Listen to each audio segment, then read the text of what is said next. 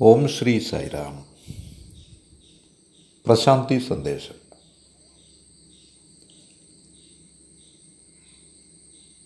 സായി സാഹിത്യത്തെ ആസ്പദമാക്കിയുള്ള ഈ പ്രഭാഷണത്തിലേക്ക് നിങ്ങൾക്കേവർക്കും സ്വാഗതം. നിങ്ങൾക്ക് വളരെ നന്ദി. ഇന്ന് കാലത്തെ വിഷയം രണ്ടും അതിനപ്പുറവും എന്നതാണ്. രണ്ടും അതിനപ്പുറവും എന്നതാണ് ഇന്നത്തെ വിഷയം. ജീവിതത്തിന് രണ്ട് വശങ്ങളുണ്ട് എന്ന് നമുക്കറിയാം. ഒന്ന് ബാഹ്യജീവിതം മറ്റേത് ആന്തരജീവിതം. ഇവ രണ്ടും വ്യത്യസ്തങ്ങളാണ്. ബാഹ്യജീവിതം ഭൗതികമാണെന്ന് നശ്വരമാണെന്ന് ക്ഷണികമാണെന്ന് നൈമിഷികമാണെന്ന് മൂർത്തമാണെന്ന് ലൗകികമാണെന്ന് നാം കരുതുന്നു. അതേസമയം ആന്തരലോകം എന്നാൽ പ്രജ്ഞയാണെന്ന് നമ്മുടെ പ്രകൃതമാണെന്ന് നമ്മുടെ ചേതനയാണെന്ന് നമ്മുടെ ആധ്യാത്മികതയാണെന്ന് നാം കരുതുന്നു. ഈ രീതിയിൽ ജീവിതത്തെ നാം രണ്ട് ഘട്ടങ്ങളായി വേർതിരിച്ചിരിക്കുന്നു. ഒന്ന് ബാഹ്യജീവിതവും മറ്റേത് ആന്തരജീവിതവും ഇന്നർ ലൈഫ്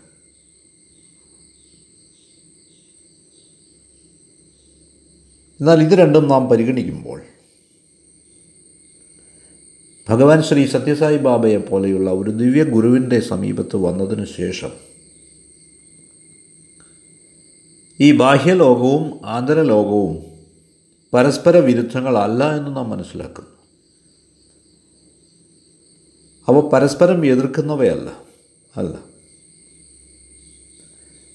നാം അവയെ നോക്കിക്കാണുന്നത് അനുസരിച്ചിരിക്കും.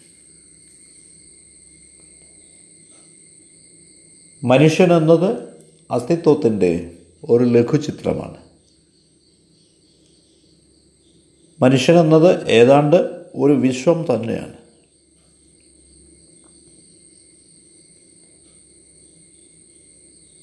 ഇതാണ് സംഭവിക്കുന്നത്. ഭഗവാൻ ശ്രീ സത്യസായി ബാബ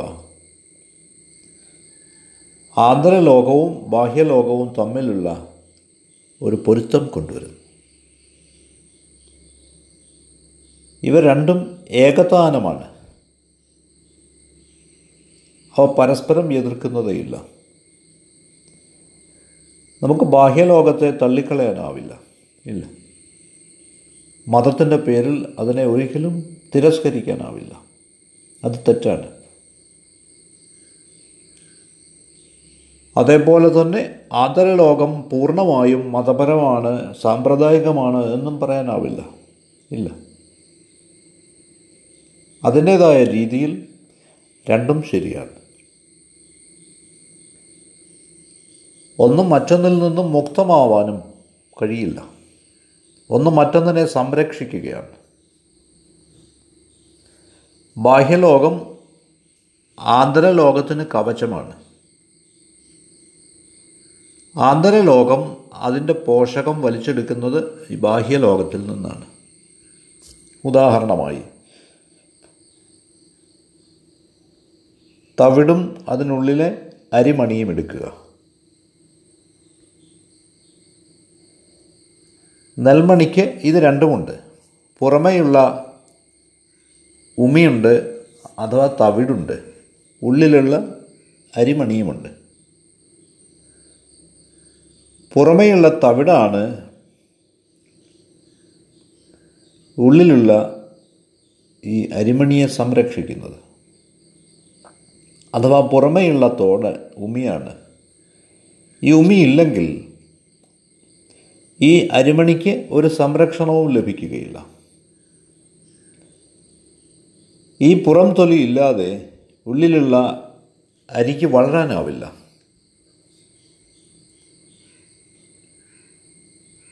അതുകൊണ്ട് ഈ ബാഹ്യമായത് വേണ്ട പോഷകങ്ങൾ തരുന്നു വേണ്ട സംരക്ഷണം തരുന്നു. ആന്തരമായതിന്. അതുകൊണ്ട് ഈ ബാഹ്യമായതിനെ തികച്ചും മതപരമല്ലാത്തത് അഥവാ അനധ്യാത്മികം. അതുകൊണ്ട് നമുക്കതിനെ ഉപേക്ഷിക്കണം എന്നില്ല. ഇത് ശരിയല്ല. ആദിശങ്കരന്റെ ജീവിതത്തിൽ നിന്നുള്ള ഒരു സംഭവം ഞാൻ നിങ്ങളുടെ ശ്രദ്ധയിലേക്ക് കൊണ്ടുവരട്ടെ. അദ്വൈത സിദ്ധാന്തത്തിന്റെ അനുയായികൾ എപ്പോഴും ഉദ്ധരിക്കുന്ന ഒരു കഥയാണിത്. ഒരു ദിവസം ആദിശങ്കരൻ ഗംഗയിലെ സ്നാനം കഴിഞ്ഞ് ആശ്രമത്തിലേക്ക് തിരിച്ചു പോവുകയായിരുന്നു. തിരികെ പോകുമ്പോൾ അദ്ദേഹം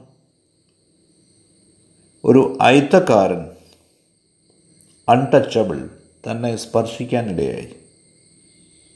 ഇത് ശങ്കരാചാര്യരെ വളരെയധികം അസ്വസ്ഥനാക്കി.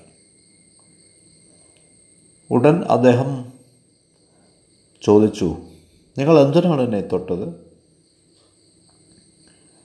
ഞാൻ കുളി കഴിഞ്ഞ് മടങ്ങുന്നതേ ഉണ്ടായിരുന്നുള്ളൂ. നിങ്ങൾ അസ്പൃശ്യനാണ് തൊട്ടുകൂടാത്തവനാണ്. നിങ്ങൾ എന്നെ തൊട്ടതുകൊണ്ട് ഞാനിപ്പോൾ തിരിച്ചു പോയി വീണ്ടും കുളിക്കേണ്ടതായി വന്നിരിക്കുന്നു.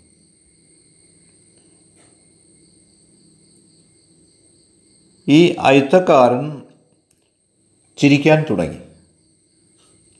അയാൾ ചോദിച്ചു അല്ലയോ സ്വാമി അങ്ങയുടെ തൊലിയും എന്റെ തൊലിയും തമ്മിൽ അങ്ങയുടെ രക്തവും എന്റെ രക്തവും തമ്മിൽ അങ്ങയുടെ ശ്വാസവും എന്റെ ശ്വാസവും തമ്മിൽ ഏത് രീതിയിലാണ് വ്യത്യാസപ്പെട്ടിരിക്കുന്നത്? ഏത് രീതിയിൽ? ശരീരം അതിന്റെ ഘടന എല്ലാം അങ്ങയ്ക്കും എനിക്കും ഒന്ന് തന്നെയാണ്. അവ തമ്മിലൊരു വ്യത്യാസവുമില്ല. ഇനി ആത്മാവ് അഥവാ ചേതനയാണ് എന്നങ്ങ് കരുതുന്നെങ്കിൽ അതിനെ സ്പർശിക്കാൻ കഴിയുകയില്ല. അത് അസ്പൃശ്യമാണ്. ഇക്കാര്യങ്ങളൊന്നും ആത്മാവിനെ ബാധിക്കുന്നതില്ല അതുകൊണ്ട് തൊട്ടുകൂടാത്തത് എന്ന് അവിടുന്ന് എന്താണ് ഉദ്ദേശിക്കുന്നത്? അവിടുന്ന് വീണ്ടും സ്നാനം ചെയ്യണമെന്ന് എന്തിനാണ് പറയുന്നത്? അവിടെ വന്നിരിക്കുന്ന മനുഷ്യൻ ഒരു സാധാരണക്കാരനല്ല എന്ന് ആദിശങ്കരന് ബോധ്യമാവുന്നു. അദ്ദേഹം എന്തോ സന്ദേശം തനിക്ക് നൽകാനായിട്ടാണ് വന്നിരിക്കുന്നത്. ഈ നിമിഷത്തിൽ ആ മനുഷ്യനിൽ ഭഗവാൻ ശിവനെ കാണുന്നു അദ്ദേഹം. അഥവാ ഭഗവാൻ ശിവൻ ഒരു അസ്പൃശ്യനായ തൊട്ടുകൂടാനാവാത്ത മനുഷ്യന്റെ രൂപത്തിൽ അവിടെ വന്ന് അയിത്തം എന്ന ഒന്നില്ല എന്ന് അദ്ദേഹത്തെ പഠിപ്പിക്കാനായി വരുന്നു. എല്ലാവരും ഒന്നാണ്. ഒരേ ശരീരം ഒരേ രസതന്ത്രം ഒരേ ശരീരഘടന ഒരേ ശരീരശാസ്ത്രം ഫിസിയോളജി.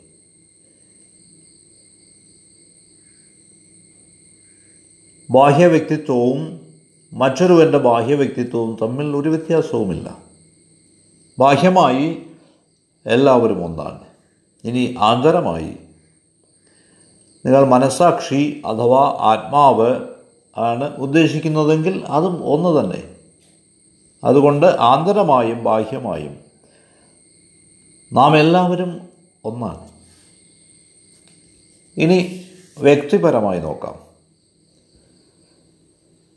ശരീരവും ആത്മാവും ഒരുമിച്ചാണ്.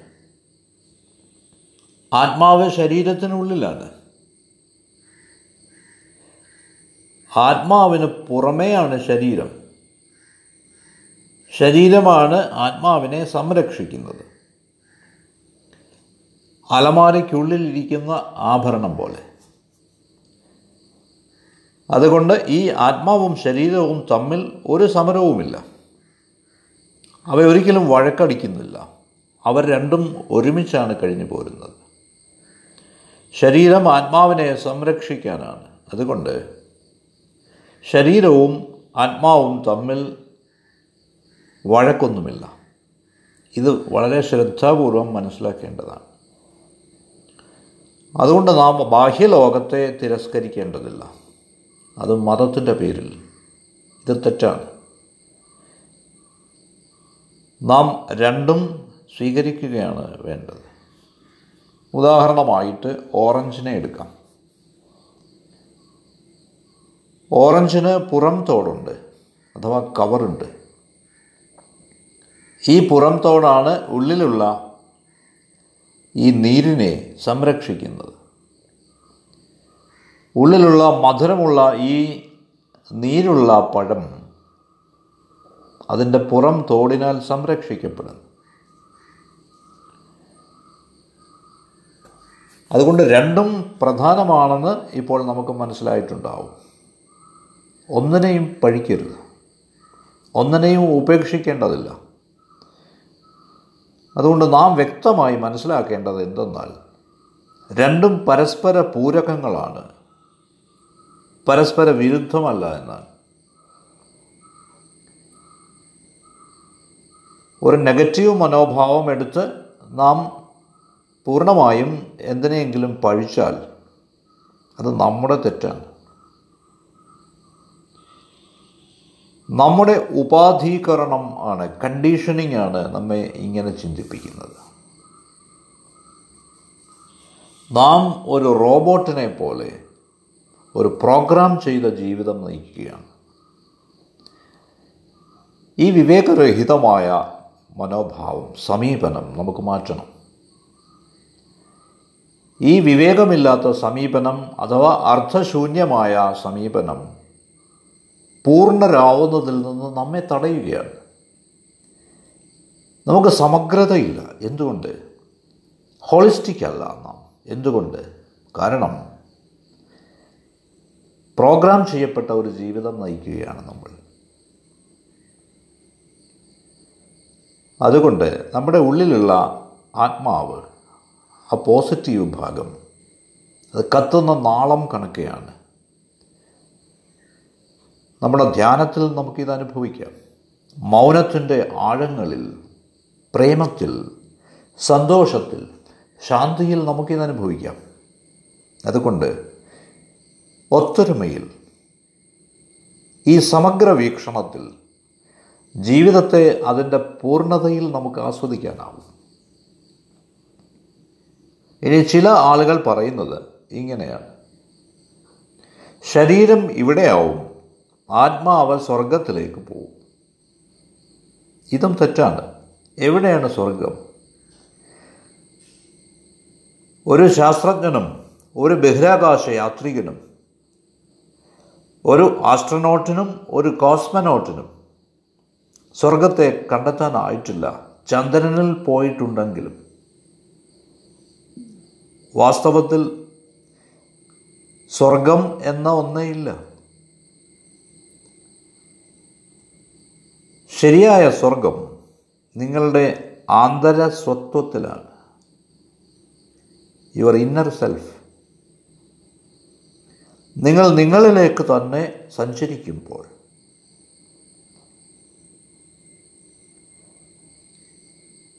നാം ഈ ബാഹ്യമായ വ്യക്തിത്വത്തെയാണ് പൂർണതയായിട്ട് കരുതുന്നത്. ഇല്ല. ഈ ബാഹ്യ വ്യക്തിത്വം നമ്മെ ഉള്ളിലേക്ക് നയിക്കണം. ഉള്ളിലേക്ക് ആഴത്തിൽ മുങ്ങുന്നതിന് അവിടെയുള്ള ആത്മാവിനെ അനുഭവിക്കുന്നതിന് കഴിയണം. നമ്മുടെ ജീവിതത്തിന്റെ സ്വർഗം അവിടെയാണ്. ഇനി മറ്റൊരു കാര്യം ഇതാണ്. ഈ ബാഹ്യവശത്തിൽ നിന്നും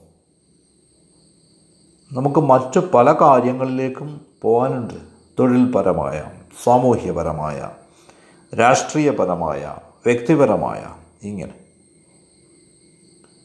ആന്തരസ്വത്വത്തെ സംബന്ധിച്ചിടത്തോളം ഇന്നർ ബീയിങ്ങിനെ സംബന്ധിച്ചിടത്തോളം ധ്യാനമല്ലാതെ മറ്റു മാർഗങ്ങളൊന്നുമില്ല. വാസ്തവത്തിൽ പതിയെ പതിയെ പ്രഭാഷണങ്ങൾ കേൾക്കും തോറും ആധ്യാത്മിക സാഹിത്യം പഠിക്കും തോറും നാം എത്തുന്ന നിഗമനം ഇതാണ്. ജീവിതത്തിൽ കേവലം ഒരു നിമിഷം പ്രേമപൂർവം ചെലവഴിക്കാനായാൽ അത് ഓക്സ്ഫോർഡ് ലൈബ്രറി അഥവാ കേംബ്രിഡ്ജ് ലൈബ്രറി അഥവാ കാൻബറ ലൈബ്രറി അല്ലെങ്കിൽ ഏതെങ്കിലും വലിയ ലൈബ്രറി അതിനേക്കാൾ അധികമാണ്. ഒരു ലൈബ്രറിയിലെ ആയിരക്കണക്കിന് പുസ്തകങ്ങൾ പഠിക്കുന്നതിനേക്കാൾ മെച്ചമാണ് ഈ പ്രേമം സ്വന്തമാക്കുക. ഇനി ഉള്ളിലേക്ക് പോവാൻ നാം ശ്രമിക്കും തോറും ഉള്ളിലുള്ള ആത്മാവിനെ പ്രജ്ഞയെ അനുഭവിക്കാൻ കഴിയും തോറും. അത് സകല മതങ്ങളിലെയും സകല ശാസ്ത്രങ്ങളും തരുന്ന അറിവിനേക്കാൾ അധികമാണെന്ന് നമുക്ക് മനസ്സിലാവും. അതുകൊണ്ട് പ്രേമവും അന്തർദൃഷ്ടിയും ഉദാഹരണമായി ധ്യാനം ഇവ എല്ലാ പുസ്തകങ്ങളെക്കാളും എല്ലാ ശാസ്ത്രങ്ങളെക്കാളും വലുതാണ്. വാസ്തവത്തിൽ പറയുകയാണെങ്കിൽ ഒരു നിമിഷ നേരത്തേക്ക് ഈ പ്രജ്ഞാബോധം നാം അനുഭവിക്കുകയാണെങ്കിൽ ജീവിതത്തിന്റെ ശ്രീകോവിലാണ് നാം എന്ന് നമുക്ക് മനസ്സിലാവും. നാം ഒരു പുണ്യക്ഷേത്രത്തിലാണ്. ഈ ക്ഷേത്രാനുഭവം എക്സ്പീരിയൻസ് ഓഫ് ദ ടെമ്പിൾ ഈ പുണ്യ ശ്രീകോവിലിന്റെ ഈ അനുഭവം. നമ്മുടെ തന്നെ ധ്യാനത്തിലെ പ്രജ്ഞാബോധത്തിന്റെ അനുഭവമാണ്. പ്രജ്ഞാനുഭവമാണ്. ഈ ധ്യാന അനുഭവത്തിലൂടെ നമ്മുടെ ആന്തരലോകത്തെ നാം അനുഭവിച്ചാൽ മുഴുവൻ രംഗവും മാറുന്നു.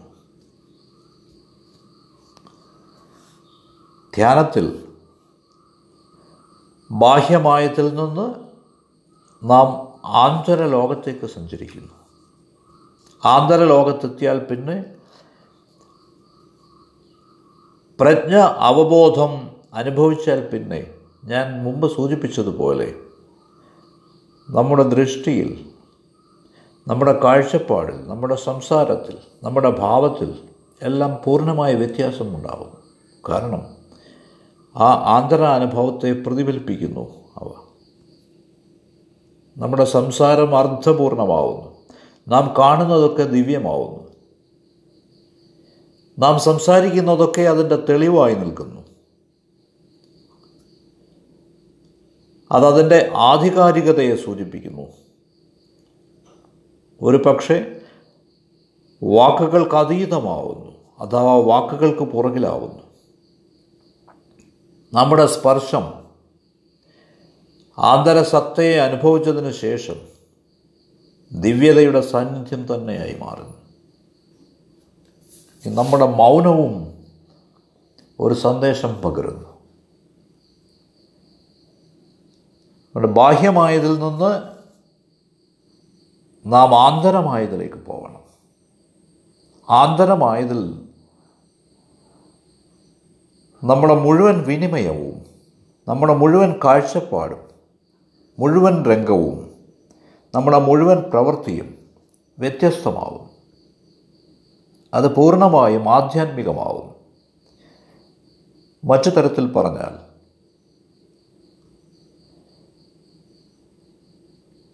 ഭൗതികമായതിൽ നിന്ന് നാം ആന്തര അനുഭവത്തിലേക്ക് ഇന്നർ എക്സ്പീരിയൻസിലേക്ക് അഥവാ പ്രജ്ഞയിലേക്ക് കോൺഷ്യസ്നെസ്സിലേക്ക് നീങ്ങുന്നു. ഈ അന്തർബോധത്തിന്റെ ആന്തര അനുഭവത്തിൽ നിന്ന് നാം പുറത്തേക്ക് വരുമ്പോൾ നമ്മുടെ സമീപനത്തിൽ നമ്മുടെ ദർശനത്തിൽ നമ്മുടെ കാഴ്ചപ്പാടിൽ നമ്മുടെ അനുഭവം കാരണം പൂർണമായ വ്യത്യാസമുണ്ടാകുന്നു. വാസ്തവത്തിൽ ഈ ആന്തരലോകവും ബാഹ്യലോകവും ഒരേ ഉണ്മയുടെ ഒരേ യാഥാർത്ഥ്യത്തിന്റെ വശങ്ങളാണ്. ഉദാഹരണമായി ഒരു നാണയത്തിന് രണ്ട് വശങ്ങളുണ്ട്. തലയും വാലും. പക്ഷേ നാണയം ഒന്ന് തന്നെയാണ്. ഇതേപോലെ രണ്ടും ഒരേ സത്യത്തിന്റെ രണ്ട് വശങ്ങളാണ്. ആ ആന്തര യാഥാർത്ഥ്യം നിങ്ങൾ അനുഭവിച്ചു കഴിഞ്ഞാൽ പ്രേമം നിറഞ്ഞു തുളുമ്പുന്നു. ആരെയും ജഡ്ജ് ചെയ്യുന്ന പതിവ് നിൽക്കുന്നു. യേശു ക്രിസ്തുവിനെ പോലെ. അദ്ദേഹം പൂർണമായി ദിവ്യനായിരുന്നു. അദ്ദേഹം ആരെയും വിലയിരുത്തില്ലായിരുന്നു. ഇതിന് പകരം അവിടുന്ന് ക്ഷമിക്കുകയായിരുന്നു. എന്തുകൊണ്ട്? കാരണം ജീസസ് പ്രേമമാവുന്നു. പ്രേമം ജീസസ് ആവുന്നു ഇതിനെന്താണ് ആവശ്യമായത്? നമുക്ക് അവബോധം വേണം. നമുക്ക് ജാഗ്രത വേണം. നമുക്ക് വിവേചനം വേണം. ഈ വിവേചന ഭാവത്തോടെ ഈ അവബോധത്തോടെ ഈ ജാഗ്രതയോടെ നമുക്ക് ആന്തരമായതിൽ നിന്ന് ബാഹ്യം ബാഹ്യമായതിൽ നിന്ന് ആന്തരമായതിലേക്ക് സഞ്ചരിക്കാം. ആന്തരമായതിൽ നിന്ന് വീണ്ടും ബാഹ്യമായതിലേക്ക് തിരിച്ചു വരാം. മറ്റു തരത്തിൽ പറഞ്ഞാൽ എന്റെ സത്തയിലേക്കുള്ള ഒരു പരിവർത്തനമാണിത്.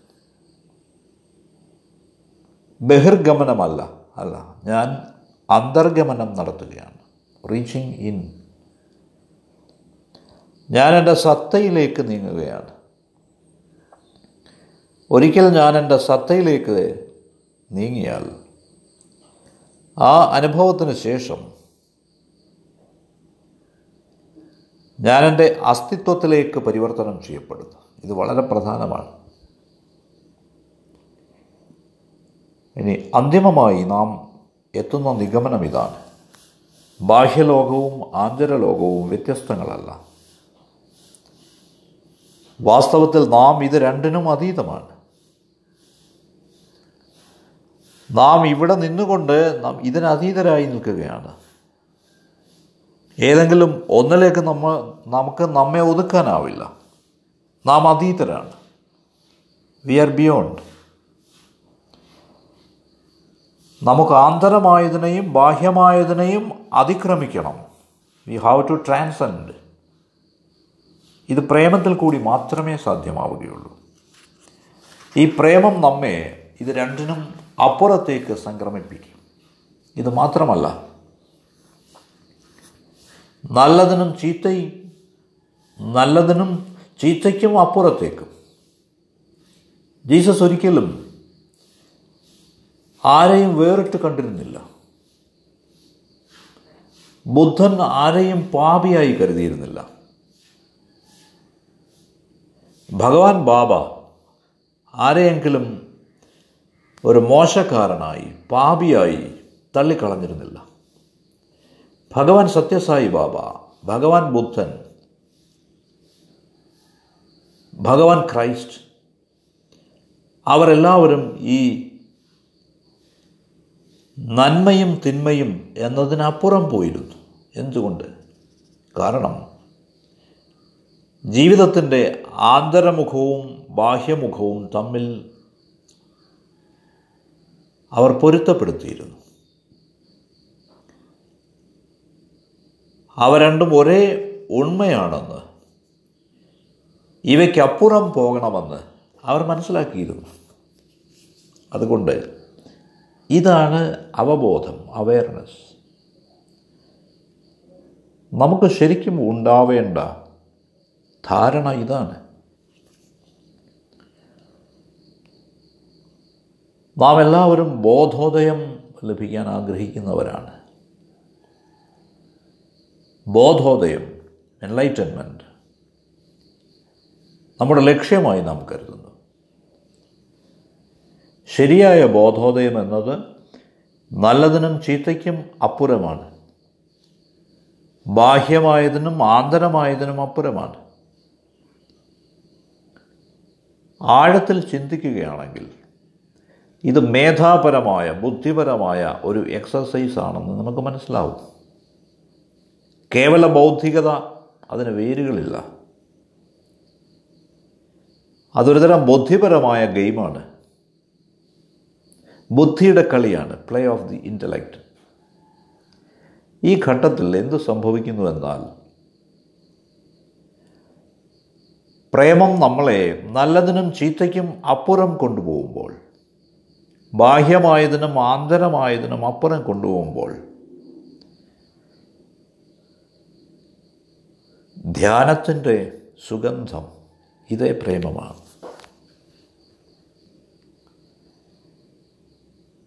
ശരിയായ ഒരു ധ്യാനിക്ക് സുഗന്ധമുണ്ട്. അത് ഈ പ്രേമം കാരണമാണ്. അദ്ദേഹത്തിന്റെ ദൃഷ്ടിയിൽ നല്ലതുമില്ല ചീത്തയുമില്ല. കാരണം പ്രേമത്തിനാണ് ഏറ്റവും ഉന്നതമായ മൂല്യമുള്ളത്. അതെ. പ്രശാന്തി നിലയത്തിലേക്ക് ആവർത്തിച്ചുള്ള സന്ദർ സന്ദർശനങ്ങൾക്ക് ശേഷം ഭഗവാൻ ബാബയുടെ സാമീപ്യത്തിന് ശേഷം നമുക്ക് ഈ നിഗമനത്തിലെത്താം. എന്താണ് നമുക്ക് സംഭവിക്കുന്നത്? നമ്മുടെ മനോഭാവം പൂർണമായി മാറുന്നു. നാം ശുഭാപ്തി വിശ്വാസമുള്ളവരാവുന്നു അഫമേറ്റീവ് നാം യെസ് പറയുന്നു. നമുക്കൊരിക്കലും നെഗറ്റീവ് ആവാൻ പറ്റില്ല. ഇല്ല. നോ നോ എന്നൊരു കാര്യമേ ഉണ്ടാവില്ല. നമുക്കെല്ലാം സ്വീകാര്യമാവുന്നു. നമ്മുടെ മനോഭാവം. നാം കൂടുതൽ സ്വീകരണ സന്നദ്ധരാകുന്നു റിസിപ്റ്റീവ് കൂടുതൽ തുറന്ന മനസ്സുള്ളവരാകുന്നു കൂടുതൽ വഴങ്ങുന്നവരാകുന്നു നമ്മുടെ ദിവ്യ ഗുരുവിനുമായിട്ടുള്ള സാമീപ്യം അതിന്റെ ഏറ്റവും വലിയ പ്രയോജനം ഇതാണ്. പക്ഷേ ഉപാധികൾ വെച്ചിട്ടുള്ള ജീവിതം പുലർത്തുന്നവർ കണ്ടീഷൻഡ് ലൈഫ് ഉള്ളവർക്ക് ഇതൊരിക്കലും മനസ്സിലാവില്ല. ഉപാധിരഹിതമായ ജീവിതം ഉപാധികളില്ലാത്ത സമീപനം.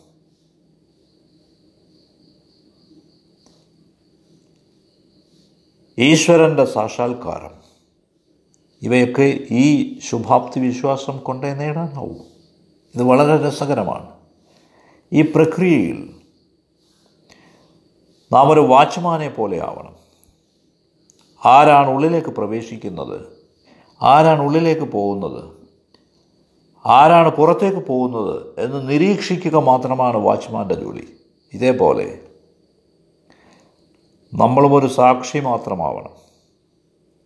A witness. നാം ഗുരുവിനെ സമീപിക്കുന്നത് ഈ നന്മയും തിന്മയും ബാഹ്യവും ആന്തരവും രണ്ടും ഒന്ന് തന്നെയാണെന്നും നാം അതിനപ്പുറമാണെന്നും തിരിച്ചറിയാനാണ്. ഈ അനുഭവം നേടി നാം തിരിച്ചു പോകുന്നു. മറ്റു തരത്തിൽ പറഞ്ഞാൽ ഒരു നദിയിൽ സ്നാനത്തിനായി പോയി തിരികെ പോകുന്നത് പോലെയാണിത്. അതുകൊണ്ട് നാം ഉള്ളിൽ നിന്നുകൊണ്ട് പുറം ലോകത്തെ വീക്ഷിക്കണം. പുറമേ നടക്കുന്നത് എന്തൊക്കെയാണെന്ന് ഈ ഉള്ളിലുള്ള സാക്ഷി വീക്ഷിച്ചു കൊണ്ടിരിക്കുന്നു അഥവാ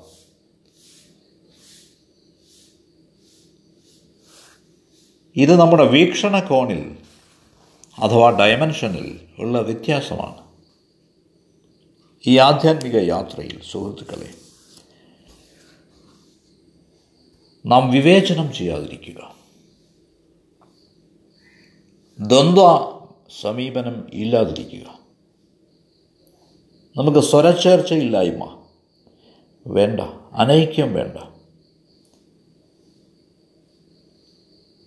പരസ്പര വൈരുദ്ധ്യം ഇല്ലാതിരിക്കട്ടെ. പ്രത്യേകിച്ച് മതത്തിന്റെ പേരിൽ. ബാഹ്യലോകത്തെ ആന്തരലോകത്തിൽ നിന്നും വേർതിരിക്കാതിരിക്കുക.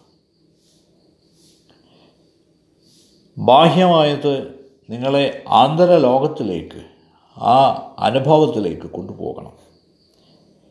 ഈ ആന്തരമായതിൽ നിന്ന് നിങ്ങൾ ബാഹ്യലോകത്തേക്ക് വരണം. അപ്പോൾ നിങ്ങൾ നിങ്ങളുടെ സമീപനത്തിൽ അടിസ്ഥാനപരമായ മാറ്റം ദർശിക്കും. നിങ്ങളുടെ ജീവിതത്തിലെ ഓരോ പ്രവർത്തനത്തിലും അടിസ്ഥാനപരമായ മാറ്റം നിങ്ങൾക്ക് കാണാം. നിങ്ങൾക്ക് വളരെ നന്ദി സൈറാം